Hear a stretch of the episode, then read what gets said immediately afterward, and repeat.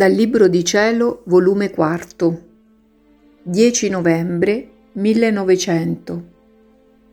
Gesù Cristo le insegna dove sta il vero amore. Continuando Gesù a non venire, mi sentivo immersa nella più grande amarezza. L'anima mia ne restava straziata in mille modi.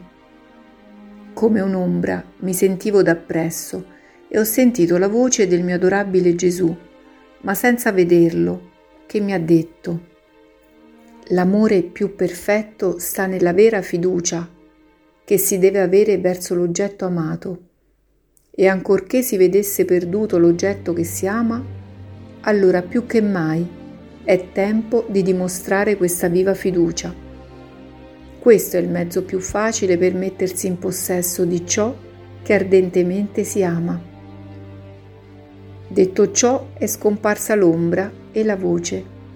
Chi può dire la pena che sento per non avere visto l'amato mio bene?